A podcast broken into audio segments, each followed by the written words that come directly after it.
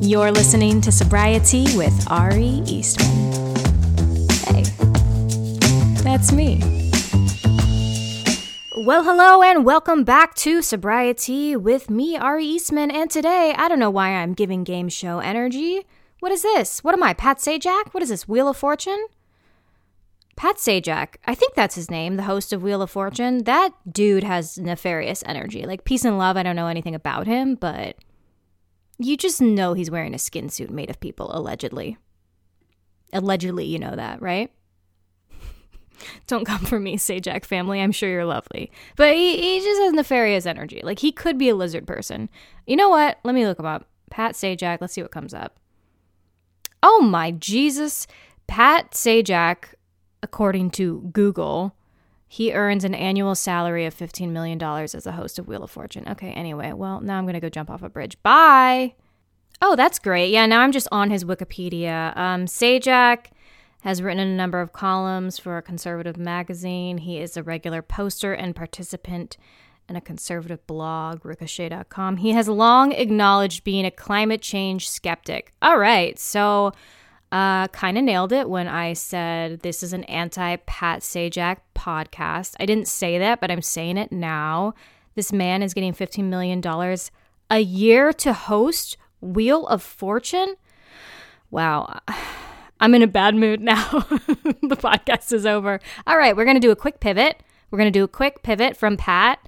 Um, look for the um, anti Pat Sajak podcast merch coming out. Um, that's my that's my spinoff podcast. It's actually just called the anti Pat Sajak podcast.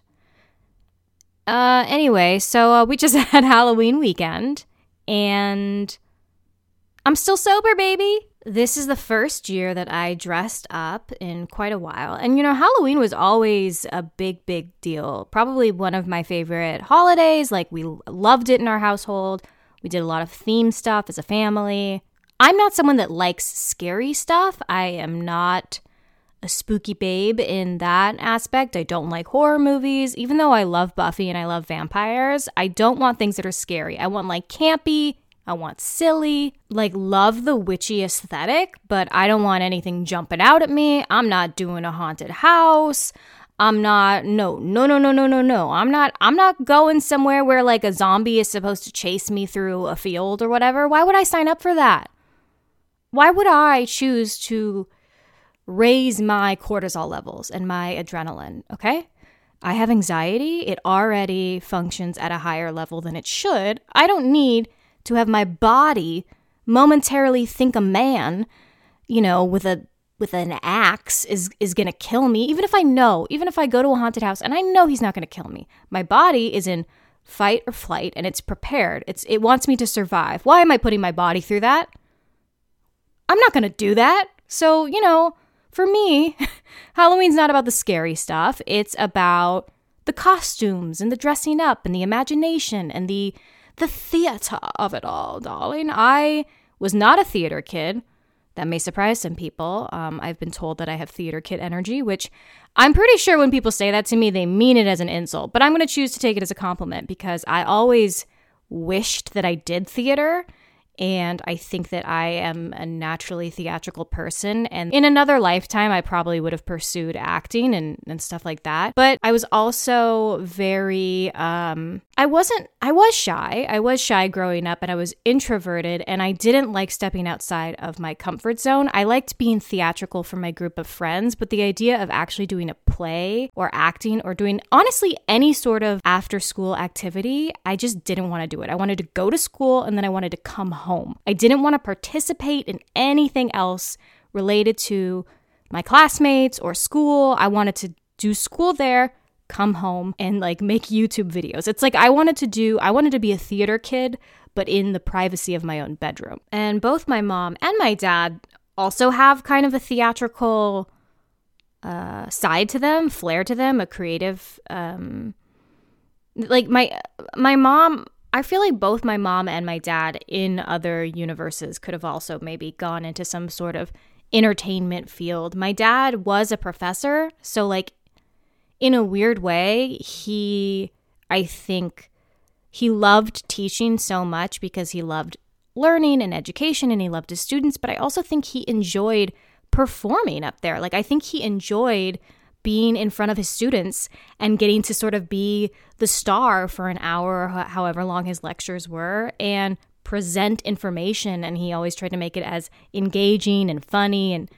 interesting. So it's like he kind of was like an entertainer in his own way because he would entertain his students for his lectures. So, you know, our family really loved the theatrics of Halloween, the costumes, and like really getting into your character. And I'm still that way very much. And so, you know, the past couple years, obviously, we've had the pandemic. And then the first year that I was sober, I was definitely not gonna like go out or do anything. So this is the first year. I, I, mean, maybe like since I've moved to LA that I dressed up. No, I think I dressed up as someone.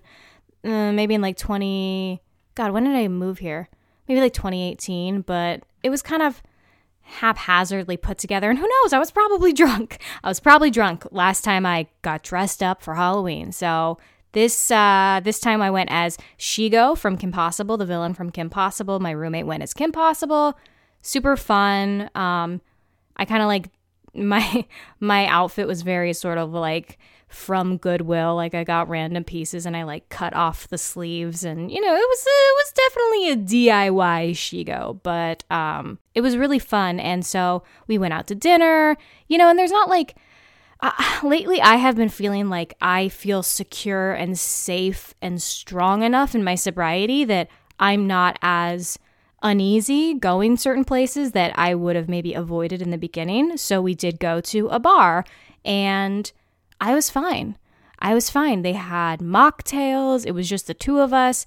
And I thought I would share sort of like my new kind of go tos that I set for myself if I'm going to do a night out, or even with these holidays like Halloween or Thanksgiving coming up soon, and then Christmas and Hanukkah. You know, these holidays can sometimes have a large emphasis on alcohol. And you don't always even realize it until you're out of it, until you're sober. And it's kind of like when you stop drinking, that's when you start noticing how much drinking is everywhere and how much it surrounds so much of our lives and society and things that you're like, why is this so like alcohol centric? But you know that whatever that is that is just kind of like how it is in American society and culture and how it is in other places as well, I'm sure. But so I have kind of picked up over these past two years some things that are helpful to me. And of course, I'm still always learning, but I thought I would share kind of like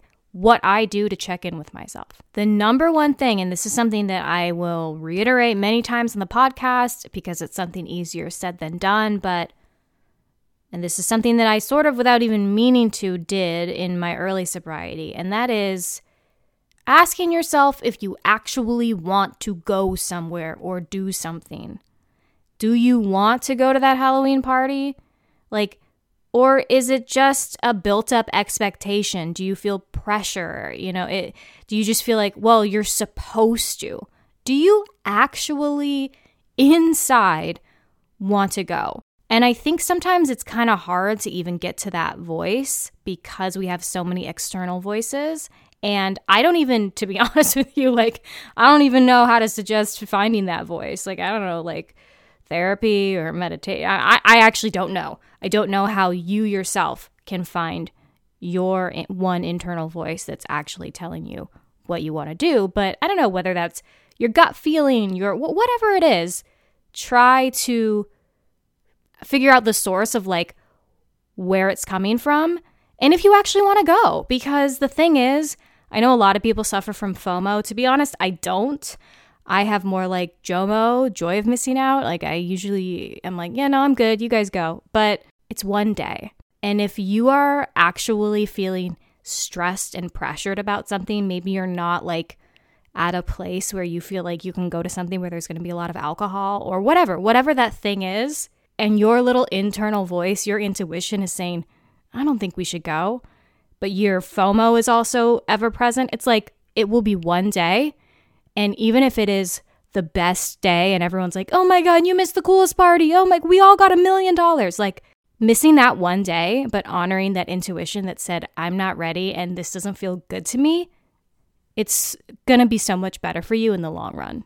And I would say just now, like, you know, having hit my two years and feeling really strong in that and who I am, and that a lot of my confidence has come back, I would say only now am I in a place where I'm like, yeah, let's go to some bars. Let's do some nightlifey things. And here's the thing I'm even experiencing like wanting to go do those things, then doing them and enjoying them, but also being like, mm, I could take it or leave it. Like th- the days of wanting to go out all night, I think they're long behind me. I- am too tired. I- although I can stay up all night with insomnia, I'm not staying up all night in the club. And that is a gift that sobriety has given me that I get to be in my right mind. I get to be uh like fully present and that means I can check in and go, mm, "Yeah, I'm good. I'm ready to go home." And that brings me to another thing that I've really started to do that I think is really helpful and beneficial, and that's sort of like making a plan with yourself and then verbalizing it to people. Doesn't i mean if you're going to a big group thing and you're not like super comfortable with everyone you don't have to be like well hello i would like to tell you all my plan to reassess my energy in about an hour. We'll talk then. But at least one person. So for example i went out with my roommate and i said you know we can go to this bar and um, you can get a drink. I'm going to get a mocktail. I said, let's go. Um, let's see what the energy is like at 10 o'clock. At 10 o'clock, we can reassess, see what it's like at 11. Um, if the crowd gets crazy at any point, I may want to go home.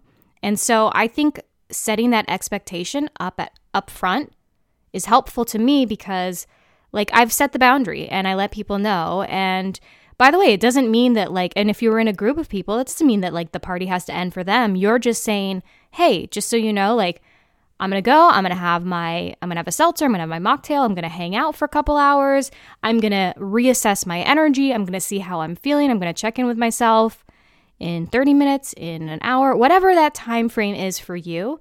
And then if you're ready to bounce, you're ready to bounce and you can leave and, and no one else has to necessarily leave. But I, I think that that helps manage expectations for everybody. And I know it's not always the most comfortable thing to be the person that wants to leave first or you know you you, you run the the risk or the fear of being seen as like the party pooper or whatever but it's like if you can at least set that um set that expectation in the beginning I think it does make it easier. I'm not saying that it's easy, but it's easier if you have kind of it's like the same thing if you're I don't know, you're like doing something you're like, "Oh my god, like I'd love to come, but you know, I have to pick up my kids at 6 p.m. or whatever. If you kind of set the expectation in the beginning, then there are no surprises. And then, whatever, if someone gets mad at you, I mean, then that's seriously their problem. And here, here's the here's the other thing. And this is again, an, this is another strategy that I feel like I use, or not even a strategy, but something I remind myself of, and something that I think could be, you know, helpful not just if you're sober, not just if you're in recovery, just a helpful thing to remember in general, especially for those of us with social anxiety. And it said, nobody gives a shit about you. Not in a negative way, but like nobody is thinking about you as much as you are thinking about you. And I know that there's like so much, I put so much uh, anxiety on like oh my god how will i explain to people like you know if a stranger if i go to a bar and then a stranger is just like can i buy you a drink? And i'm like yeah make it a seltzer blah blah blah. First of all like no one's buying me drinks so i don't know what no strangers are no handsome strangers are coming up and buying me drinks so didn't have to be worried about that one. But this preoccupation this emphasis we put on like you know thinking about what we're going to say to someone or how we're going to explain ourselves Nobody is thinking about you that much. You are thinking about you that much. And in my experience, no one has even noticed that I'm not drinking. You know, I'm there with my mocktail, I'm there with my soda water and lime, or whatever it is, and nobody cares. Nobody, A, notices, and B, if they did, nobody would care. That is really such a freeing um, realization, and one that when you can actually like really implement it into your life and into your thinking. And again, keep in mind, everything I say, I'm like, all these things are easy to say, much harder to do. And I don't necessarily have the tools on like how to do some of these things. But like, yeah, when you realize like people aren't thinking about you, people aren't concerned about you, and you can kind of get over some of your own narcissistic stuff, it's like a lot of anxiety goes away because it's not the you show. So no one's thinking about it and no one's concerned. And so you get to just like go and enjoy and live your life and not be consumed with the fear and the anxiety that people are judging your every move because they're probably not. Maybe if you're doing something insane, you know? You know what they probably were judging? When you were drunk and blacked out and doing dumb shit. That's what they were judging. Like, listen, been there, bestie, okay? Been there. But uh they're not they're not concerned about why you aren't drinking. And if they are, if they if somebody is giving you a hard time because you are not drinking, that says a lot more about them than it does about you. And you just have to it's uncomfortable, but you just have to kind of wipe your hands clean and just go like, yeah, well, this is uh this is what I'm doing and you just have to know that something is going on with them, something about your choice to be sober is triggering to them. And that's a thing that hopefully like you should just in that moment hope that they figure it out and send them like good vibes because that's a whole other separate issue from you. It has nothing to do with you. Honestly, I, I feel like being sober and going out now, the the main takeaway I've learned is just that like it's it, I enjoy people watching and um, I enjoy seeing like how other people interact with one another. And I will say, it is kind of fun sometimes when you're sober to uh, watch other people interact when they're drunk. Not if they're getting crazy, because I think when I, I think for me, something that can be triggering is if I see um, people engaging in potentially dangerous behavior. Because here's the thing I do not police my friends drinking. Um, and again, the people I surround myself with, they have like healthy relationships with alcohol. And even if they get a little drunk or tipsy, like they um they don't change that much uh, I would change. I would become a different person. And that is one of the signs that I had alcohol use disorder. But so I think the only time I, I witness drunk behavior that makes me truly uncomfortable is when I see something that looks dangerous or I see something, you know, that maybe even reminds me of something I may have done, you know? But it is kind of sometimes like you get to be a little sober sociologist, just like watching people and their behavior, and you're like, I see the subject is, ha, has had two drinks and is starting to get a little bit more flirty with the girl at the bar. And, you know, I don't want. Sometimes it can be kind of fun to watch people, but um, but yeah, the biggest takeaway is just that like, yeah, I enjoy being home, and there's nothing wrong with that. You know, you go out, you socialize, uh, you wait, and you know your social meter fills up, you go back home. Bada bing, bada boom. You know what I'm saying? Well, anyway, those are a couple of the things I kind of employ for going out or like alcohol heavy holidays like Halloween and also uh, also I just focus on the fun. For me, what is the fun of Halloween and what is the what has always been the fun? Costumes and dressing up and seeing other people in costumes.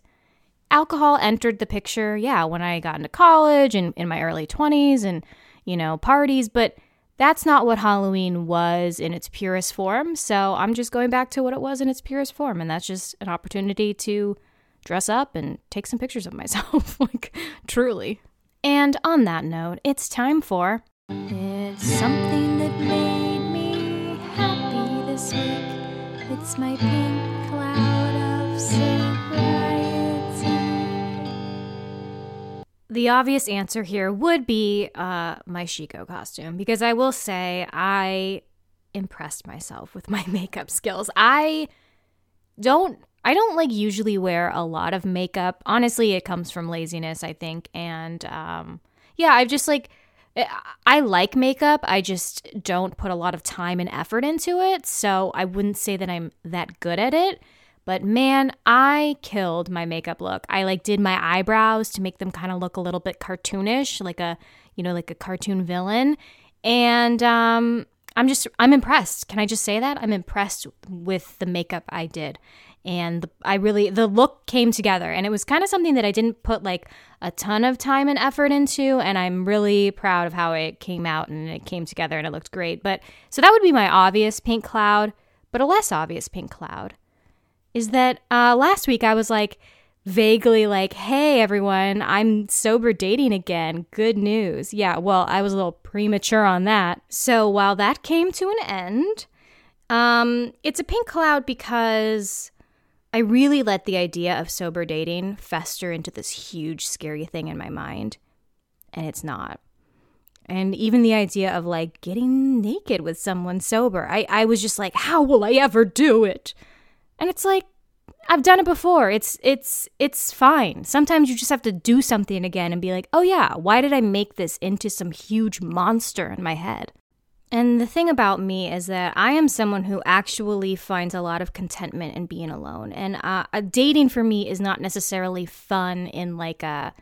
I'm not like a huge casual dater. I'm not someone who um like wants to have a bunch of flings. Like I, I would much rather just like spend my time alone or go out with someone like get to know them a little bit and and then if there's something there like maybe but i'm i'm not really usually someone who's actively seeking a relationship unless it's like undeniable unless it's just like oh undeniable that like you're going to be with this person and in the past i've even sort of talked myself into being with people even though i didn't feel like even though i was kind of like i could take it or leave it and i think that this is again, part of being sober is that I am present and I'm present in my body and I'm present in my mind. And so um, I'm not going to like waste my time. And I appreciate that other people aren't going to waste my time either.